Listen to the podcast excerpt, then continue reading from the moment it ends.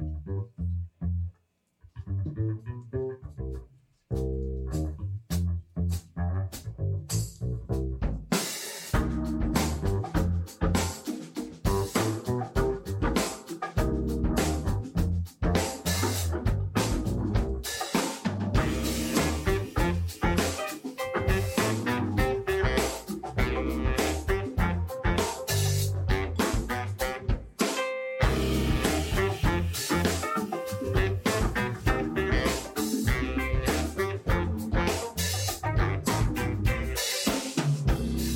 Welcome, welcome, welcome to the Sport of Kings podcast.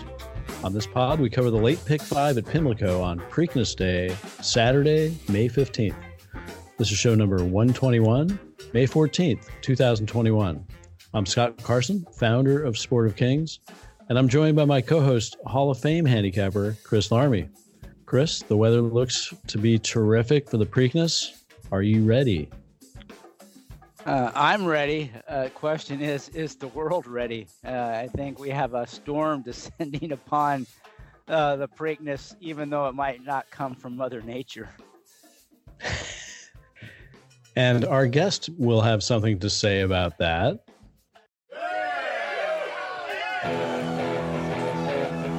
Play in the Sport of Kings NHC qualifier starting every month.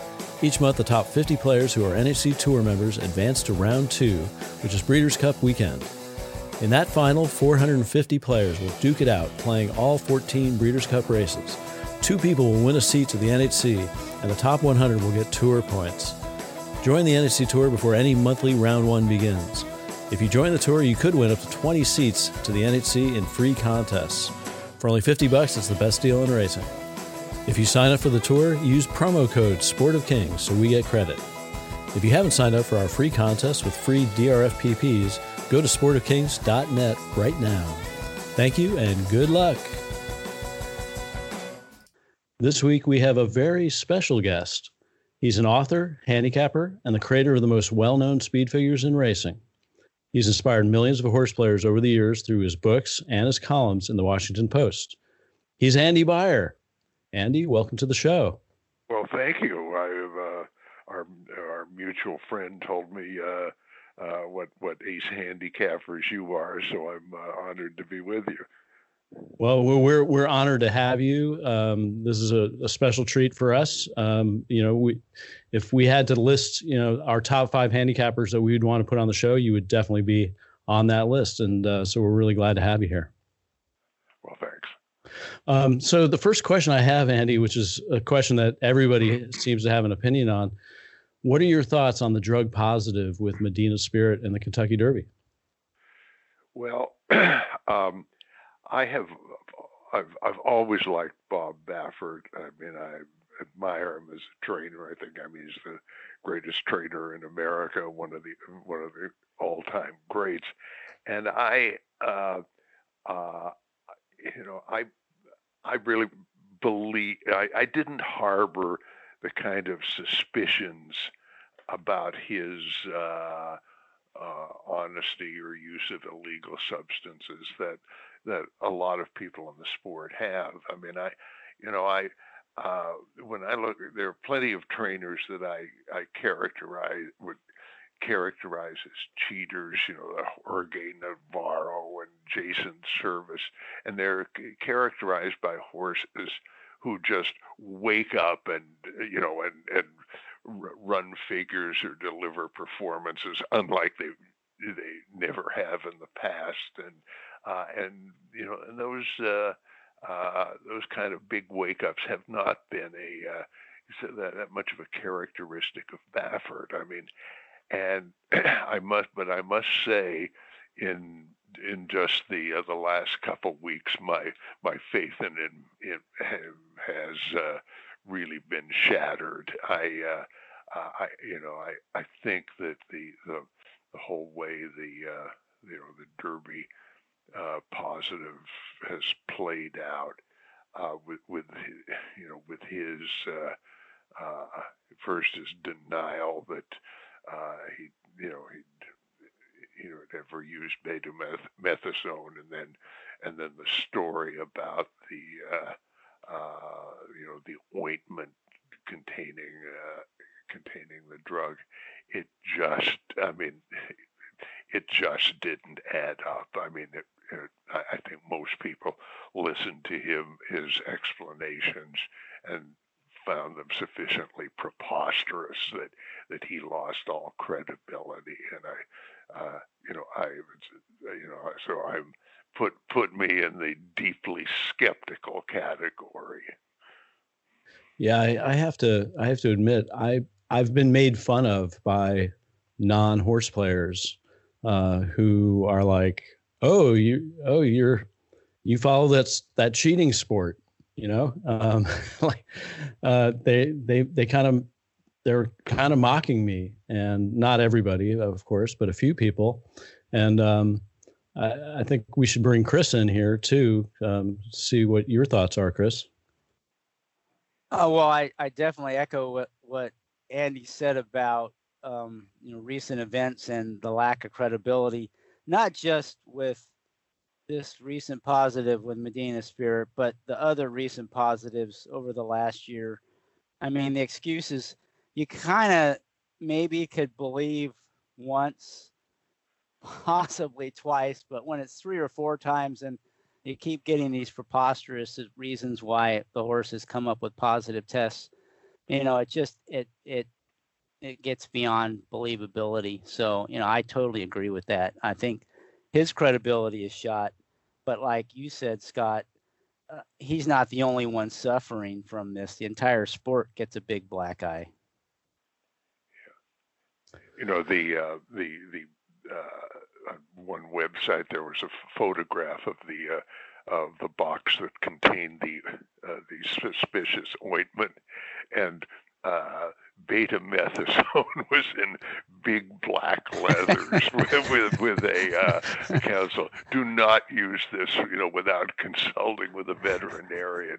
And the idea that Baffert could have said, "Well, we never used it," and that neither he nor uh, his, his, vet or vets uh, had been aware of this either. You know, either either they're just lying through the teeth or this is a pretty inattentive uh, you know bunch of people uh, uh, you know training or managing a Kentucky Derby horse. And, and, you have to put it in context because this is after he did the big mea culpa with his other positives saying, "Oh, we're going to crack down, we're going to run a tight ship, blah blah blah blah blah."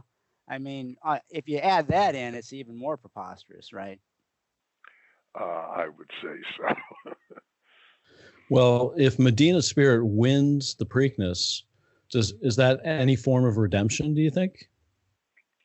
I don't think so. I mean, you, if he, I mean, he has evidently p- passed the first, um, uh, you know, uh, the the, first, the, the, uh, the, test that they gave him uh, uh, at Pimlico, and so you could just say that the uh, you know, I mean, eventually the, uh, you know, the, the betamethasone is, is going to leave his system. Uh, so I, I don't think there's, uh, I, I don't think, I mean, the only redemption that, uh, that he can get is if the split sample uh, is clean and it indicates that the, the original test was faulty. Uh, other, otherwise, I think there's a or there's a certain disqualification and a big suspension for Baffert. Okay, well, uh, definitely not not a pretty thing happening to us, um, but we are handicappers, and we do have uh, a pretty juicy late pick five at Pimlico tomorrow, starting with the ninth race. So uh, let's get on with it. The first race is the Runhappy Skipat Stakes. Uh, six furlongs on the dirt, purse of a hundred thousand for fillies and mares, three year old and up. and Andy, why don't you get us started? Who do you like on top in this race? Well, I, I, I found I found this the the, the least attractive uh, uh, part of the pick five because there are uh, you know there are too many horses who who could win in here at moderate prices. Um, I mean, I uh, I, I, I can't zero in on one. I can tell you that I I I could never leave out uh, number eight French Empire. I mean, first time Brad Cox. I mean, he's the he's he's the kind of guy who who can move them up first time out. And I thought that uh, the, the the two horse Casual has just been been running against uh, uh, a higher level of competition at Oaklawn than than uh, than any of these other horses. But uh, uh, you know, my my list of horses to use would be a little longer than that. Yeah, I feel the same way. Got to go deep in this race, Chris. How do you feel about this race? Well, I kind of echo what Andy said. Although Chub Wagon has the sort of paper that might get bet. She is eight to five on the morning line, and maybe they bet her down. So maybe the rest of the field's prices don't look quite so bad if that's the case. But I agree. You know, French Empire, first time Brad Cox, also a private purchase by Ten Strike Rice Racing. You know, Marshall Gramm, who's been on our show several times. You know, they're sharp. Ten Strike. Um, that combination is pretty powerful, and the horse has been training really well. So I'm kind of with Andy there. I would expect maybe a career best sort of performance. And there does seem to be enough speed in here where that eight post you could get a nice stocking trip. So you know, French Empire to me looks like probably the most likely winner, but I agree also agree Casual has been facing really, you know, good competition. This is a little bit of class relief. There's no Kimari or or you know Frank's Rockette or Edgeway in here. The only thing I don't like about Casual, you know, as a sprinter, she, she just comes from so far back. She's always you know kind of pace dependent, trip dependent. But given the, the likely sharp pace, uh, you would think, and the class relief, that horse could run a big race in here. But it all kind of depends on the trip there. So, you know, to me, those probably are the two most likely winners. And they're not great prices at the morning line, but maybe one or both could float up if they really pound Chub Wagon. So I'm kind of with Andy there. There's another horse in here I think you'd probably want to use as well, but I'll I'll punt it over to you, Scott, and see what you think. Okay, I actually I meant to ask Andy a question uh, because you know Pimlico is your home track, and I know that you know having read my fifty thousand dollar year at the races, you uh, you really capitalized on biases there back in the day. Um, are there any biases right now that we need to know about?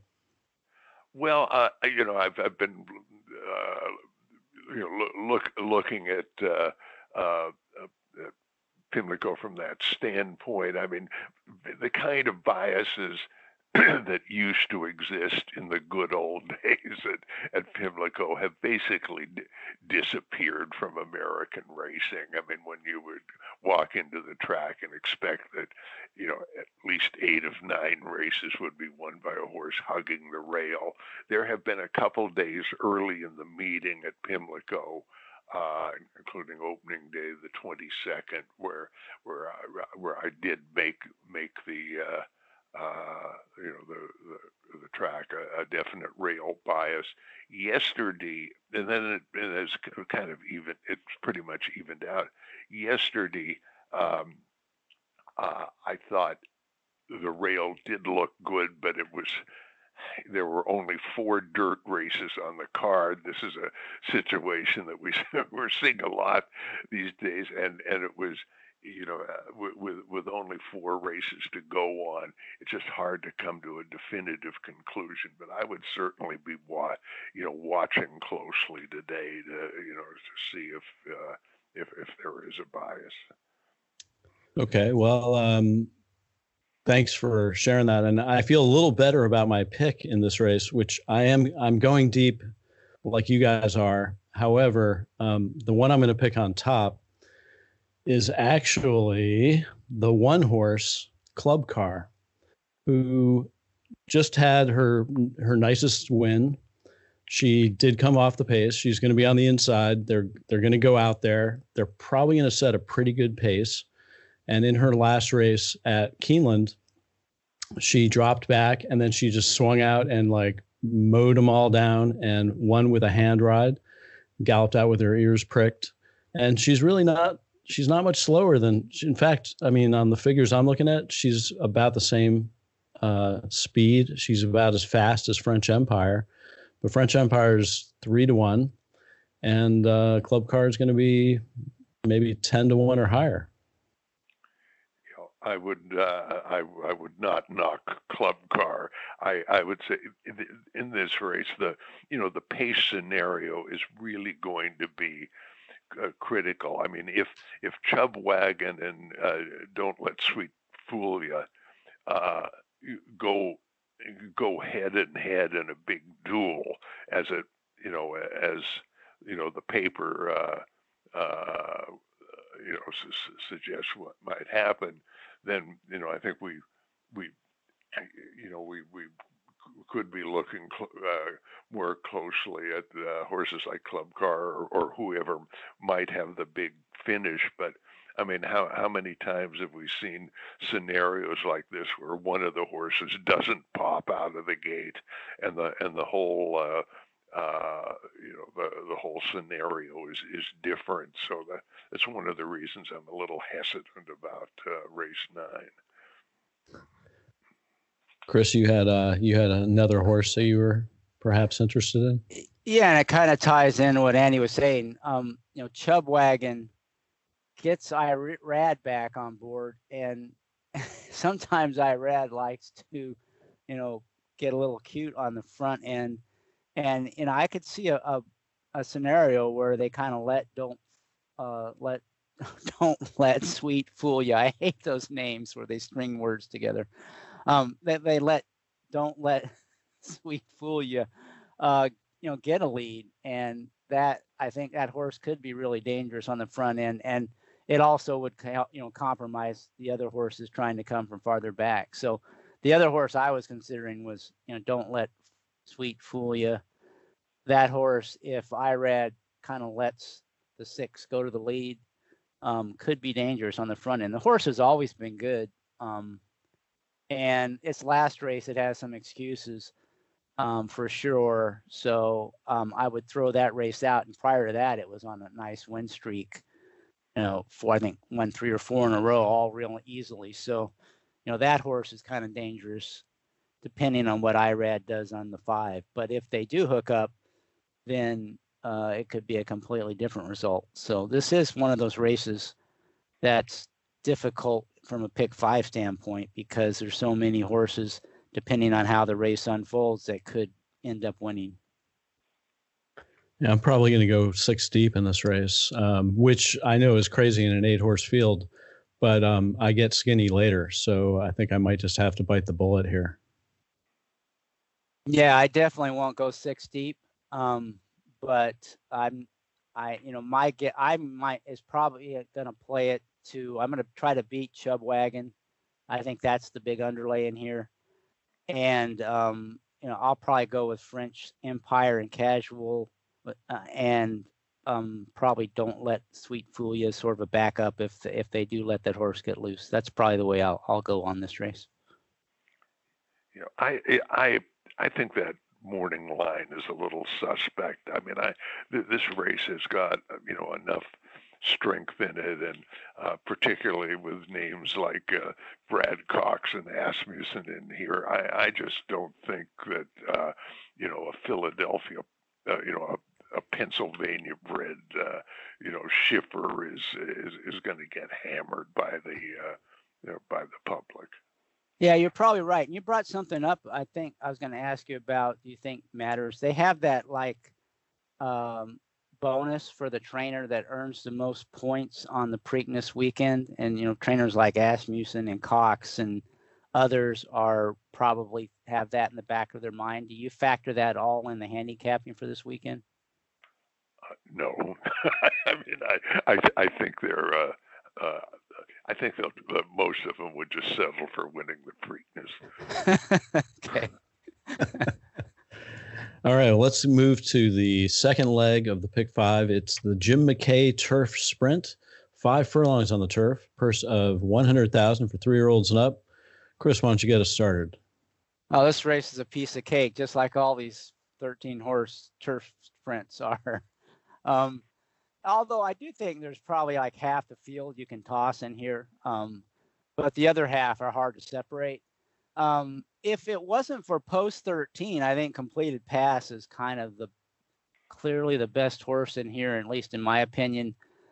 But you know, at outside post in a big field, um, it's hard to see how that horse isn't going to get parked, you know, three or four wide, and that's a tough way to win a turf sprint. Could still win, but um, uh, because of that post, I think uh, it definitely is vulnerable.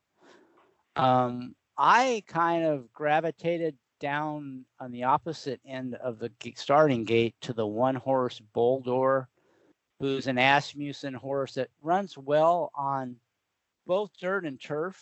Um, you could argue that he probably is as good on turf as on as dirt. And his last race, they um, put him back on turf, and he ran well. And he had actually run well before on the turf, but for some reason they had um, been keeping him on the dirt, and they decided to try him back on the turf, and he ran really well. And his, you know, races, recent races when he runs well, are definitely good enough to win this. He draws an inside post so he could really trip out in here because there's definitely quite a bit of speed like you'd expect in a five furlong turf sprint. That doesn't mean the speed can't hold on. A lot of times the, the best of the speed wins this race, but it certainly should be a hot pace. And this horse could you know, save ground. It's not going to be way back. It's not like a closer, but it should be able to stalk. And assuming it can find a seam late, um, this horse I think could run a big race at a at a decent price. So I'm I'm on the one Boldore. Not he's not a, a single or anything in the pick five, but he might be a, a decent play in the win pool. Um, so that's kind of where I'm leaning. He's got a 97 last race Beyer versus completed passes 96. Andy, what did you think here? Um, you know, I uh, I think that n- uh, number four, the critical way, uh, is, if you pardon the expression, the class of the field. Um, you know, uh, a lot of times these these these turf sprints uh, that that look like kind of nothing on on on paper, you know, like a stake with a seventy-five thousand dollar purse, like the uh, would just appear to be a kind of an ordinary uh, uh, kind of allowance type race, but there relatively op- few opportunities for the for top turf sprinters, and they they often show up in these in in these lesser races, and uh, uh, and I mean the critical way has been running against. I think the elite turf sprinters around. I mean, you look at that race three races back.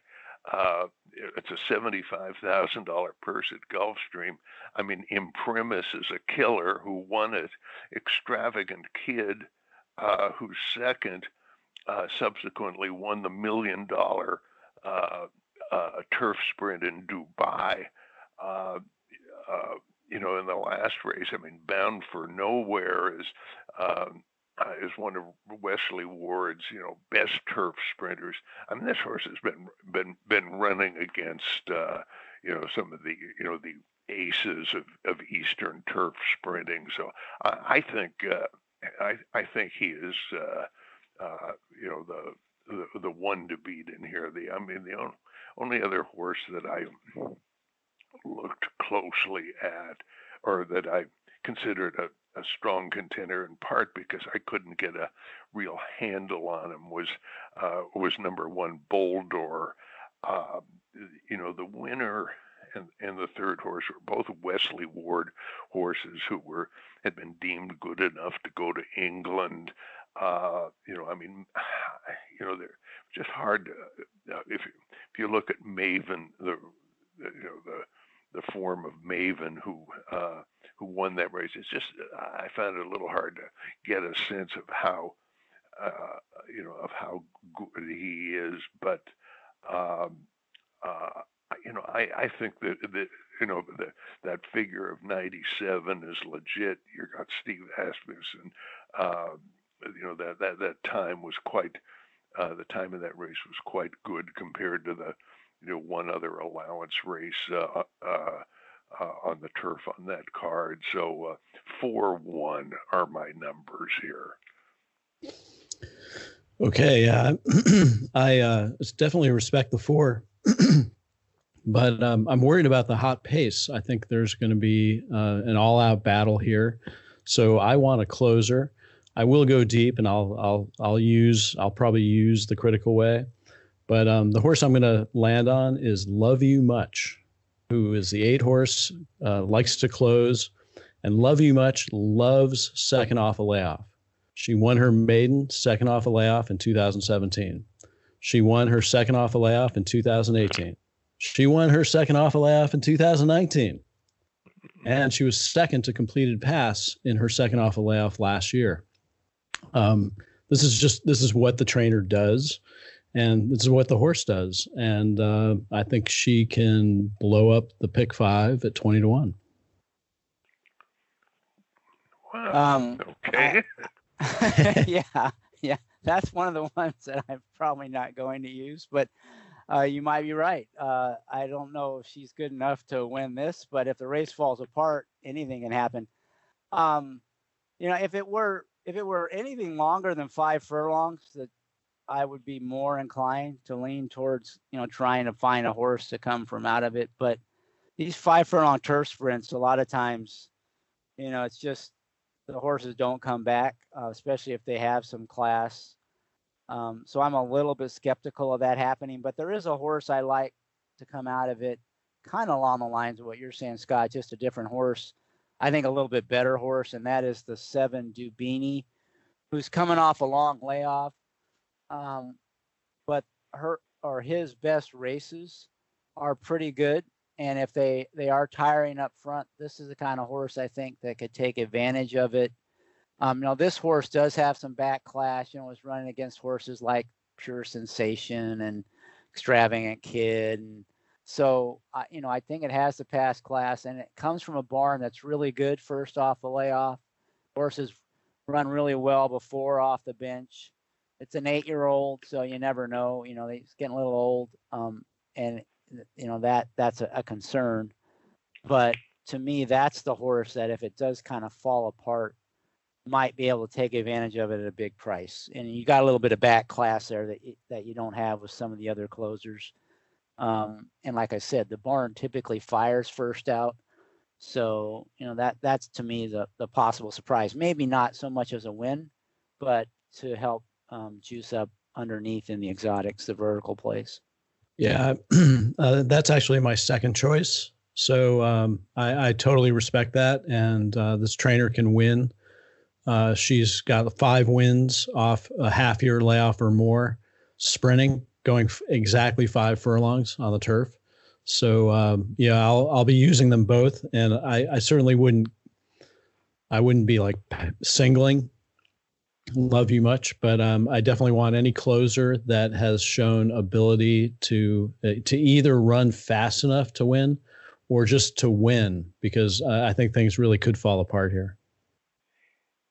Yeah, I don't know. I I uh, uh, I, I think you know expecting pace meltdowns when you've got you know good five furlong uh, uh, turf sprint specialists, uh, you know, populating the field is, is you know, is, uh, you know, is, is uh, it's not, it's not going to happen that, you know, that, that often. I mean, they, this this is what these horses do. They go out, they run. There's you know, there's lots always lots of competition for the lead. I mean, you're not going to get you know a horses loose on the lead uh, in a race like this uh, with a field of 13. I mean, you look at the critical way. I mean, he's, you know, he, I mean, he's head and head for the lead, and you know, in seven of his last races, I mean, he's won three, lost a couple photos. I mean, I, I, uh, I just think that's the way the race,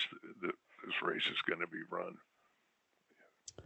we shall see and uh, certainly I, I, look forward to this is one of the, the the most exciting races on the card. And um, I, I know that Chris has um, espoused the same theory that you know that these turf sprinters they just they can they can do it. But even with a hot you know even at only five furlongs when they're all out from the beginning there's there's there's a good chance that uh, something's going to happen. So um, but but i will i will have a few of the speed horses just in case i mean i could see boldor getting uh, you know a uh, you know a very good stalking trip in here. I mean, he's he's certainly not slow, but he's got you know uh, he's he, he's got races where he, he, he's shown a you know a good late kick as well. Uh, uh, I mean that I mean if if if if, if the speeds are softened up, I could uh, he, he'd be the one that I would lean toward.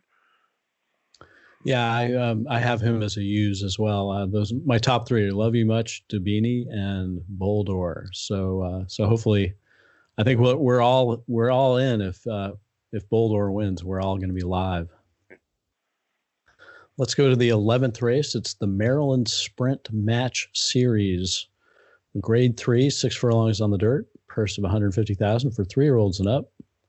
And Andy, where are you here? Uh, I'm on number five, Strike Power. Um, I think that uh, I mean he I mean he was he was running against you know real uh, quality sprinters at Oaklawn. I mean I mean CZ, Rocket, Whitmore, Empire Gold. Uh, they, you know, most of them, uh, I think they were all in the Breeders' Cup Sprint and uh, the fall and ran well. I mean, he he's run three Beyer speed figures and triple digits in his career. I don't think anybody else has has done that. Um, just, uh, I mean, he has uh, hooked up with some some real fast horses uh, uh in speed duels, and uh, you know that's that's that's my number one horse. Okay, strike power, um, part of uh, what projects to be a pretty fast pace. Chris, where did you land?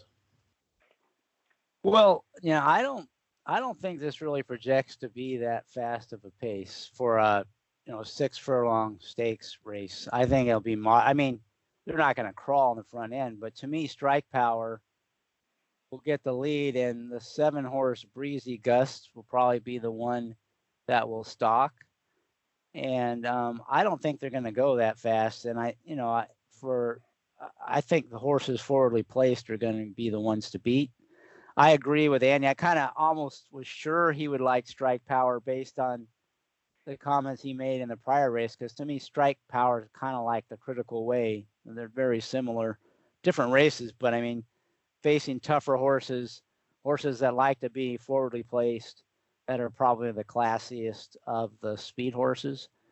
But and and so I respect Strike Power a lot. I, I'm going to go with the other horse I mentioned, though, Breezy Gust. I know he doesn't have the same class credentials, but he does have something I like a lot, which is upside. And he, um, ever since he joined this current barn under Danny Velazquez, he's turned into a real monster. And uh, his last race, he did get beat, and I know his competition hasn't been a, a, the greatest, but that last race had to carry 127 pounds, and in modern racing, that's kind of really unusual.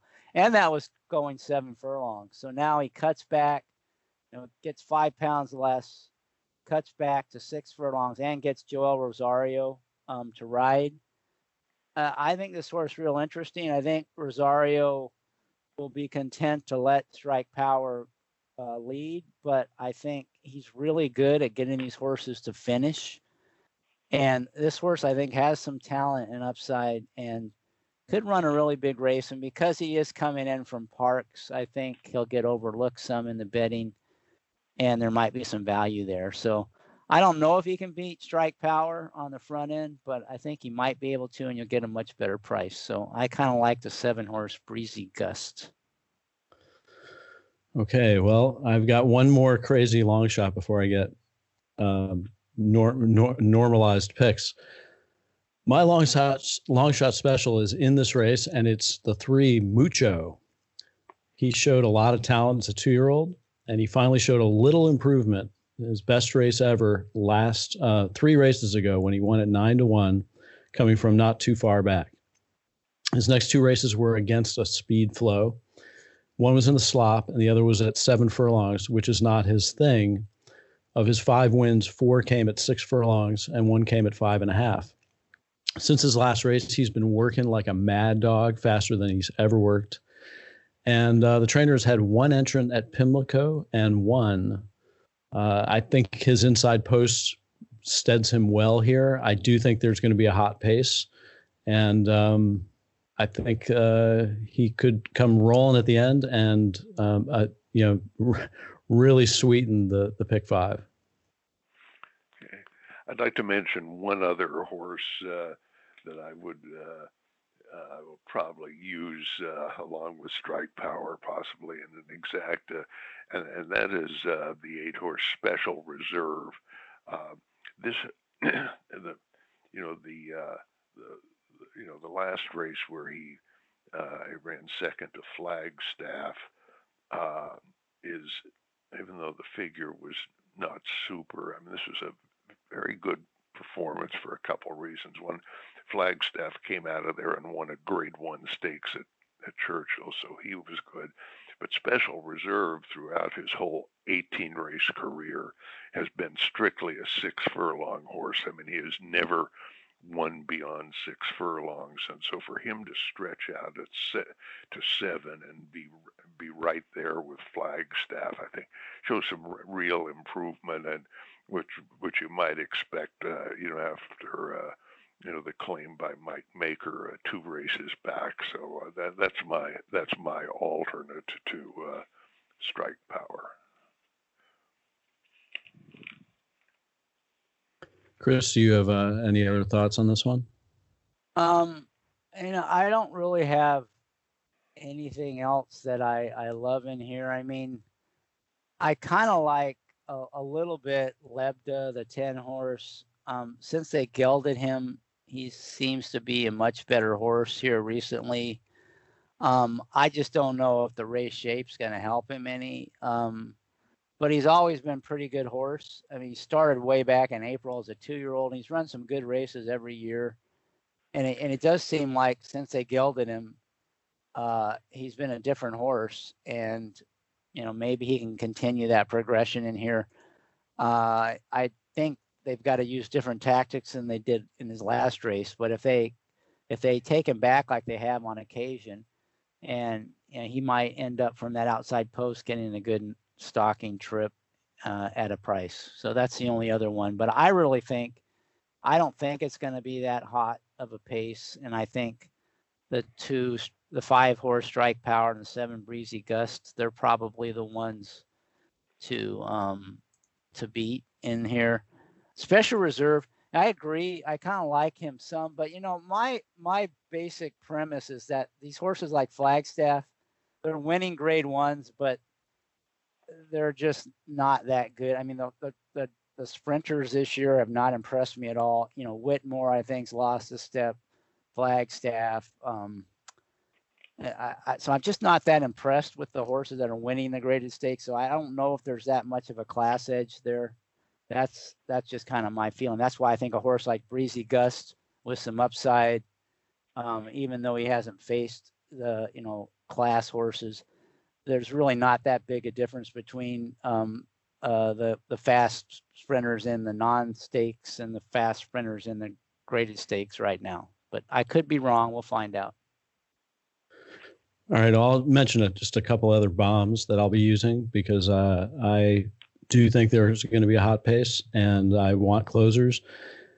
I like Frosted Grace. Uh, has at least one race. Was always fast, even as a two-year-old, and um, is circling back to a number that uh, that he ran in at Gulfstream like last September. So that horse I think could win, and I also think that threes over deuces uh, is another long shot who's run fast enough to win and is in is in second off a layoff for a trainer who that's that's like his best his best uh, pattern. He's got a 269 ROI second off a layoff and had nice works going into that last race, which was uh, just a conditioner. So um, you know, I'm I'm I'm counting on the the bombs to fly in the first three races, and uh, and then and then we'll get skinny in the next two. The first of those two is the 12th race. It's the Dinner Party Stakes, which did it used to be called the Dixie? Yes. I think it's now uh, the Dinner Party Stakes. Uh, uh, I actually, I, I, I thought that, oh my gosh, this is political correctness run amok. You know, you can't name a race the Dixie, and and where did they come up with the name Dinner Party? Well, I, in in the 19th century, uh, there was a big a dinner party of leading um, uh, breeders and owners in Kentucky, and one one of the uh, uh, uh one of the attendees was uh, from Maryland. That says, "When I get back home, we're gonna we're gonna run a race called the Dinner Party in uh, you know, in, in, in, honor of this wonderful dinner we're, we're having here. And uh, the winner of that race was Preakness. Uh, they subsequently wow. changed the name of the race to uh, uh to the uh, uh, to the Dixie, but so so so the dinner party has you know I, I would say worthy historical roots, so we can't make fun of the name. Okay, I thought maybe it was a horse, but it was actually a dinner party. That's uh, yep. that's pretty cool. Uh, and it is a grade two mile and a sixteenth on turf with a purse of two hundred fifty thousand for three year olds and up. Chris, what did you think here? Well, I, you've got to respect the Chad Brown horses. He's kind of took the winter off, but his horses are all running this spring. Probably won't get a lot of value there. Uh, some like it hot brown. I I'm got some respect for him as well, but I'm going to side with the two horse English Bee trained by Graham Motion coming off a layoff. This horse actually won two years ago on Preakness Day off a layoff. So you know it likes the course, you know it can run well fresh. Uh, Graham Motion tends to do pretty well on this card. In the past, I've cashed on him multiple times. Well, the horse gets a nice rider switch to Joel Rosario, Rosario um, who is pretty good on these turf closers. Seems like there's um, some good speed in the race, and this is a horse that needs a little bit of pace to run into. So, good post, good rider, has one off a layoff on the day at the track. A lot to like at a pretty square price. So, I'm gonna kind of roll the dice with the two English Bee same trainer as Secret Message, at least uh, for a while, and she also won off the layoff in the spring uh, at at good prices. Andy, where did you land here? Uh, gee, I I, I like uh, some like it hot brown a lot. Uh, you know, th- this horse has been in two consecutive just uh, you know absolutely killer speed duels against uh, uh, you know, against you know monstrously fast horses. I mean, the the Keeneland race, the horses who were battling one, two, three for the lead wound up running seventh, eighth, and ninth. I mean, there was a, a real bullet in the race uh, named Get Smokin. I mean, the time before that, in the in the Gulfstream race. Um, I mean, he, he was he was chasing Factor this. Uh, and you know, but before that, I mean, the the horse has got lots of big figures. He ran second in the uh, in the in the uh, vaunted dinner party stakes last October. I mean, I I don't I don't think there's speed in this race. There's one speed horse in this race, and uh, uh, he, he's my horse. I'll I'll play a you know I'll, play him in the exacta with the Chad Brown horse, uh, Sacred Life, and I, I mean, I'm not going to let Chad Brown knock me uh, out of a pick five on the turf, but uh, on a turf race. Uh, but uh, uh, you know, I, uh, I, I think uh, some like it Hot Brown is the one to beat. Well, I'm with you, Andy, on some like it hot brown. Uh, I think this is a single for me.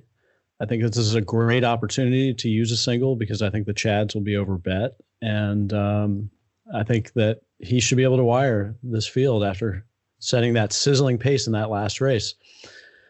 You know, he's second off a layoff. He was working great into the last race, and like you said, Get Smokin was like hell bent in that race. Uh, here, he should get the lead. Uh, I guess Flying Scotsman could try to press him, and you know, but it'd probably be relatively modest. So, um, you know, unless unless he's hell bent on the lead also, in which case, then I think that you know, some like it hot brown could even let him just go and and still win, even though I don't expect that to happen. So, uh, so I'm I'm down with some like it hot brown.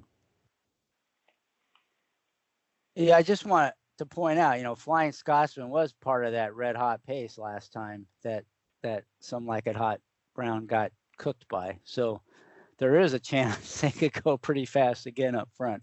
That's the hesitation I would have with some like it hot brown. I mean, maybe they don't. They probably won't go as fast as they did last time because you know the the got smoking's not in the race, but um, they could still go pretty smoking fast early with Flying Scotsman, who does seem one dimensional, kind of need the lead type.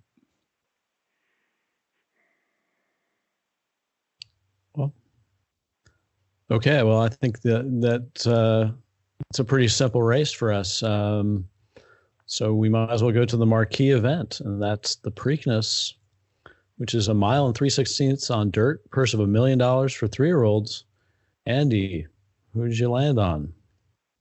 Well, uh, let me uh, say say something about Medina Spirit uh, uh first. I mean, I was, of course, overjoyed to uh, you know hit my uh, once every 20 year Kentucky Derby winner uh, two two weeks ago. I mean, I I like this horse off of his Santa Anita Derby uh, when we were we were talking about biases earlier, and and I thought that April third at Santa Anita was a major rail bias, and his you know his wide trip uh, versus Rock Your World just pointed him out. So I I love Medina Spirit. Uh, will always have a place in my heart. But after that race, uh, my immediate reaction was, you have to bet against this horse uh, next time out. I mean, the the uh, the trip that he had was kind of was as uh, as favorable as, as as you could any anybody could hope for in a, in a 19 horse field. I mean, he, he gets over to the rail from from post eight. Nobody else really uh, engages him in a in a killer speed duel. Obviously, there was pace in the race, but um, it, you know it, it, was you know it was sensible enough. I mean, two of the horses. Uh, uh, uh, in the field who could have been speed didn't show it uh, it was uh, you know it, you know it was just uh, the you know the you know the the, the, greatest trip you're you're going to get in, in in a field of that size and uh, uh, I just don't see it happening here. So, I mean, leaving aside all of the drug issues, just as you know, a, a, a rock solid, uh, you know, rule of handicapping. Uh, d- don't get sucked in by a horse who just won with a perfect trip. So uh, I, I, I want to bet against him. Unfortunately, this this race didn't take didn't take a shape that I I would have liked. I mean, there's there, there's nobody I can love in here, but I I after uh, you know much uh, thought uh, have concluded that Midnight Bourbon is is the uh, the logical alternative uh, to Medina Spirit. I mean, I, I watched I watched that Derby film several times and just.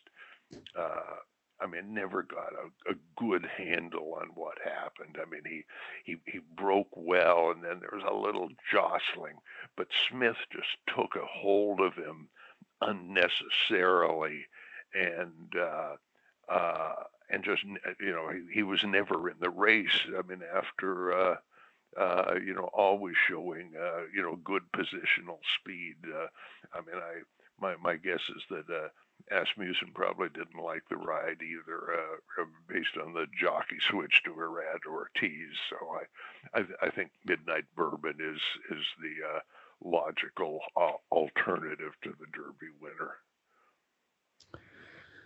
Yeah, I, I watched that race too. It looked like he made a pretty nice run, um, although a little unthreatening in my opinion. Chris, where did you land?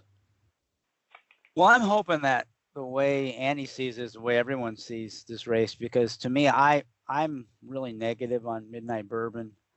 I I think this is a horse that's kind of a grindy speed horse. It doesn't have enough speed to usually make the lead, but he doesn't have any gears to pass horses late. So I just don't see a, a, a, scenario where this horse wins. I'm not saying he's not a good horse, um, but any kind of trip in that Derby, that horse wasn't going to win. He wasn't didn't have the speed to be up near the front, and didn't have you know the capability to pass. And I think the same's true in this race. And you know, Medina Spirit got a good trip last time, but he's going to get the same trip in here unless Mike Smith does something crazy on concert tour you know, Medina Spirit ought to be out there winging it on the front end at a moderate pace with Concert Tour, you know, acting as his wingman. That's how I'd see this race unfolding. Now, they send Concert Tour or does a Mike Smith middle move on the backside and the and the pace really heats up, you know, that might, you know, that will definitely compromise those two. But it seems like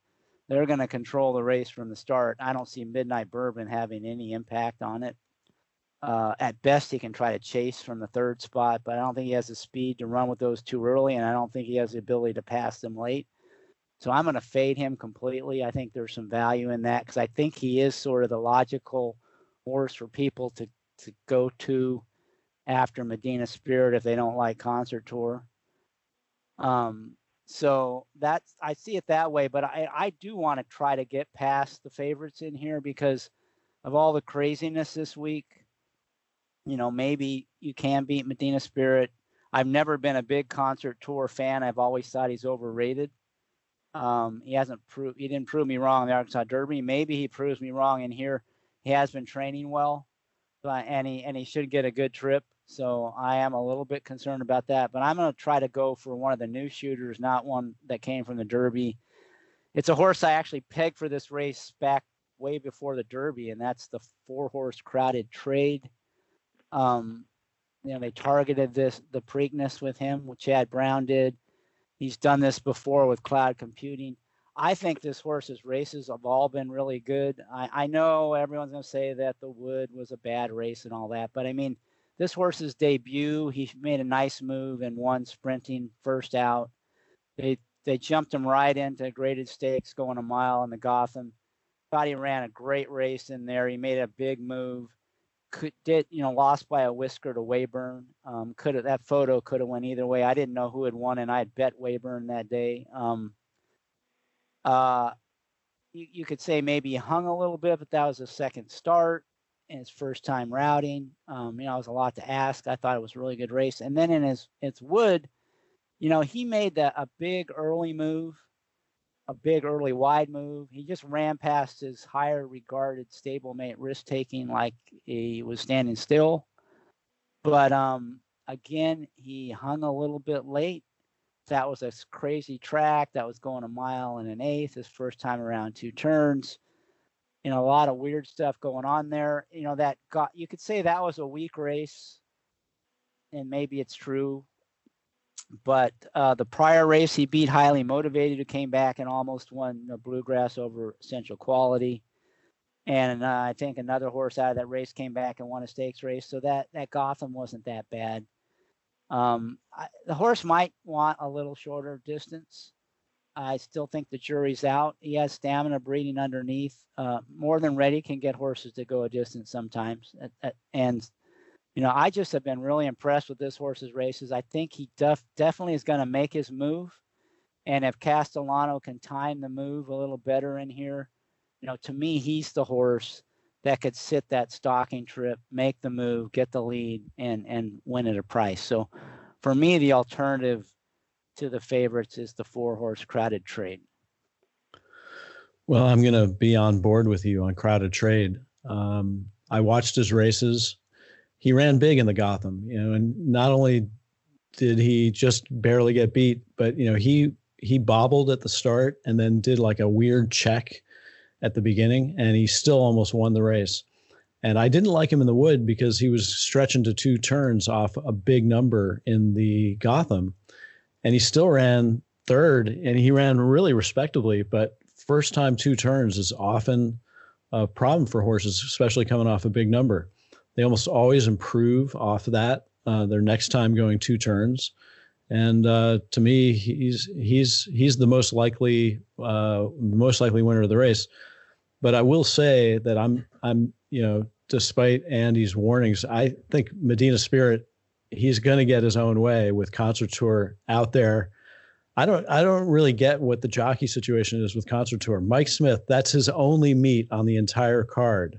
I mean, correct me if I'm wrong, but I couldn't see his name anywhere else. So he's flying in just for that horse. Maybe he's maybe he's riding a good horse today uh, for Baffert. I don't know, but um, um, so so I think the Concert Tour is just going to stalk him. They're not going to like get into a speed duel because that's not what Baffert wants. So his buddy is going to protect him. He's going to get this cozy inside trip, and he's the fastest horse in the race. So the only reason you know not to use them is the value. So uh, so um, but I will use both Crowded Trade and Medina Spirit in the pick five. I I totally disagree with your uh, uh, assumption that Medina Spirit is going to be on the lead. I think there's no chance of it. Uh, uh the uh, uh, you know the fact that Concert Tour is is in here you know, what are they to, what else are they going to do with him but go to the front? I mean, he he is the horse who you know who who looks like the the most one-dimensional speed type. Uh, uh, you know why? You know. Uh, you know, why would they have entered him if the idea was to, you know, minimize his, you know, chances uh, uh, by by taking them back. I mean, I I, I I suppose you know, like if you know, if Medina Spirit were you know were like going for the triple crown, you might sacrifice concert tour, but if by uh, just letting them uh, sit behind them uh, but uh, uh, you know, I don't think that's a something that Bob Bob is going to have to worry about.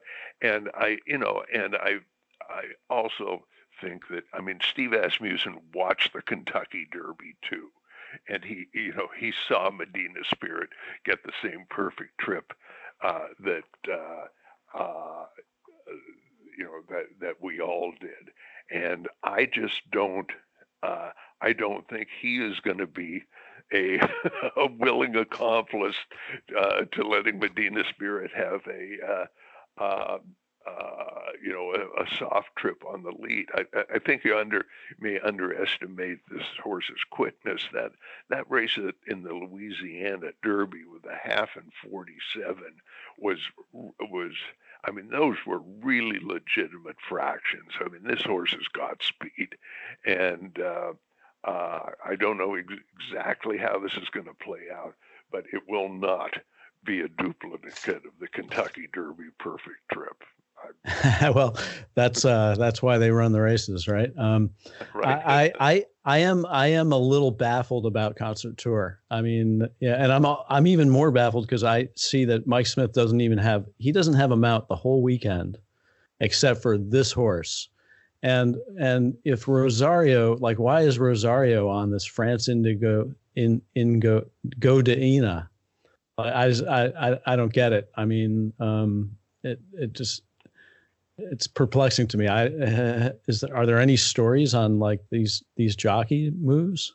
I don't know. I I got uh, I got nine to two on France Go de Ina uh, to finish last. I mean, how, how, how, how, can anything else happen there? Wait, where but, can we bet uh, that, uh, Andy? Because uh, I have some I have some top choices that I want to make that bet on.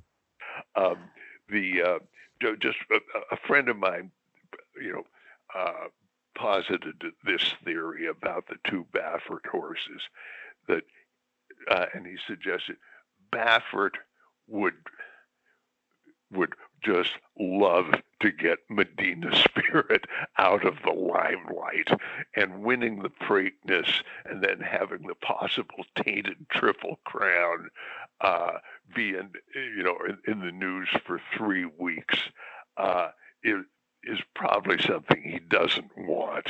Uh, and so maybe Concert Tour is just, uh, uh, you know, the, the, the the, the horse that they're going to send to the lead and try to, to try to get the front running win on, and uh, uh, we'll take uh, we'll, we'll give Medina Spirit the tougher trip this time. Just just a, a little conspiracy theory for you to ponder. oh, you know, I mean, after this podcast, uh, now I'm really looking forward to seeing these races just to see how they unfold. Right. uh, yeah, just one comment. Does, does any, let me ask you: Does do either of you have any thoughts about Keepmeinmind? I mean, I keep keep looking at the, this horse as you know maybe a part of an exacta or here. I mean, uh, you know he. Uh, I mean, he, he, he's you know he's got you know he, he you know he he ran very well in the Breeders' Cup Juvenile. I mean, he, you know, he's a mile back, uh, you know, in the Derby. Uh, I, can can you make a case for him? Yeah, I, I think so. I, I, think so. He he hopped at the start in his last race, and then he was seriously bumped. He gathered himself and made a big run seven wide, and he galloped out well. Uh, yeah, I think he's legit. He's a legit underneath horse. I don't. I'm. I kind of doubt that he can win, especially with that style. Uh, Chris, yeah, so you I, you had a yeah. What do you think? Well, I've always been a fan. I mean, I actually bet him in the Breeders' Cup Juvenile, but I bet him because I thought he was kind of a one-dimensional closer, and the and the pace looked like it was going to be crazy, and that's exactly what happened. He still didn't win. So, to me, he's one that could get a piece. I don't see how he wins it. He's just too much of a drop back, you know, finish, you know, closer. They did take the blinkers off last time, which I think makes sense because, you know, that's just the way he runs. He's just, it's going to be hard for him to win any races um, with that style. But I certainly wouldn't be shocked to see him run like, you know, third or fourth, maybe second. But I've always been a fan. It's just those kinds of horses are tough to play on the win end. Yeah. I, I, do think that another underneath use could be Rombauer, who um, he was bumped pretty strongly at the start of the Bluegrass, and he finished third, and then he galloped right up to the leaders. Um, he's got a you know he's improved every race. Um, I think he could he could round out the try. Yeah, for me, that horse isn't keeping me in mind to Rombauer. I I think it's risk taking the other Chad Brown horse. That horse, you know, he's shown some talent. He's really bred to run long, you know, get better with distance. And the fact they scratched out of the Peter Pan to run in here, I think is a positive sign. So, and you know, of the of the double digit odds horses to run underneath, that's the one I would like of, of the rest out of the rest of the field, the nine horse risk taking. Okay, well, that wraps up the pick five. It should be a really interesting sequence. Uh, did you guys have a chance to look at any other races on the card? Any other uh, spot plays? No, I was so intent on not being totally embarrassed in this uh, illustrious company that I'm solely Stop focused it. on nine through thirteen. hey, Andy, imagine if imagine if you had to do it every week. That's that's where we are. yeah, I did look at the undercard. You know, to be honest, I there's nothing that I was jumping out at me as being, you know, horses you got to play. I did think it was kind of interesting. There was one um, toward one of these wide open, you know, uh, turf races, the fourth race at Pimlico, where the horse, the seven horse Fionn Bar, I think is how you would say it. Um, seven horse Fionn Bar, I thought there was a lot of speed. That looked like a race where a horse could come from out of it, and that to me looked like a horse making its second start off a layoff was probably the best closer in the race. So the seven Fionn Bar in the fourth race, I thought was interesting. It's 12 to 1 in the morning line. That's about the only kind of good value play that I, I that sort of jumped out at me. I haven't looked at all the races yet, but that's the only one I spotted. Okay, well, with that, then I'd like to thank our guest, Andy Beyer. Andy, thanks oh, for guys, taking the time. It, it was fun. I can't wait to see how it all works out. Yeah, really looking forward to it, and and again, really, really uh, appreciate you joining us for this show, and hopefully we uh, we steered into some winners. Well, let's hope so. That will conclude show number 121 of the Sport of Kings pod. Good luck in the Preakness Pick 5, and please enjoy the Brooklyn Boogaloo Blowout. I'll see you on Sport of Kings. Cheers. Giddy up.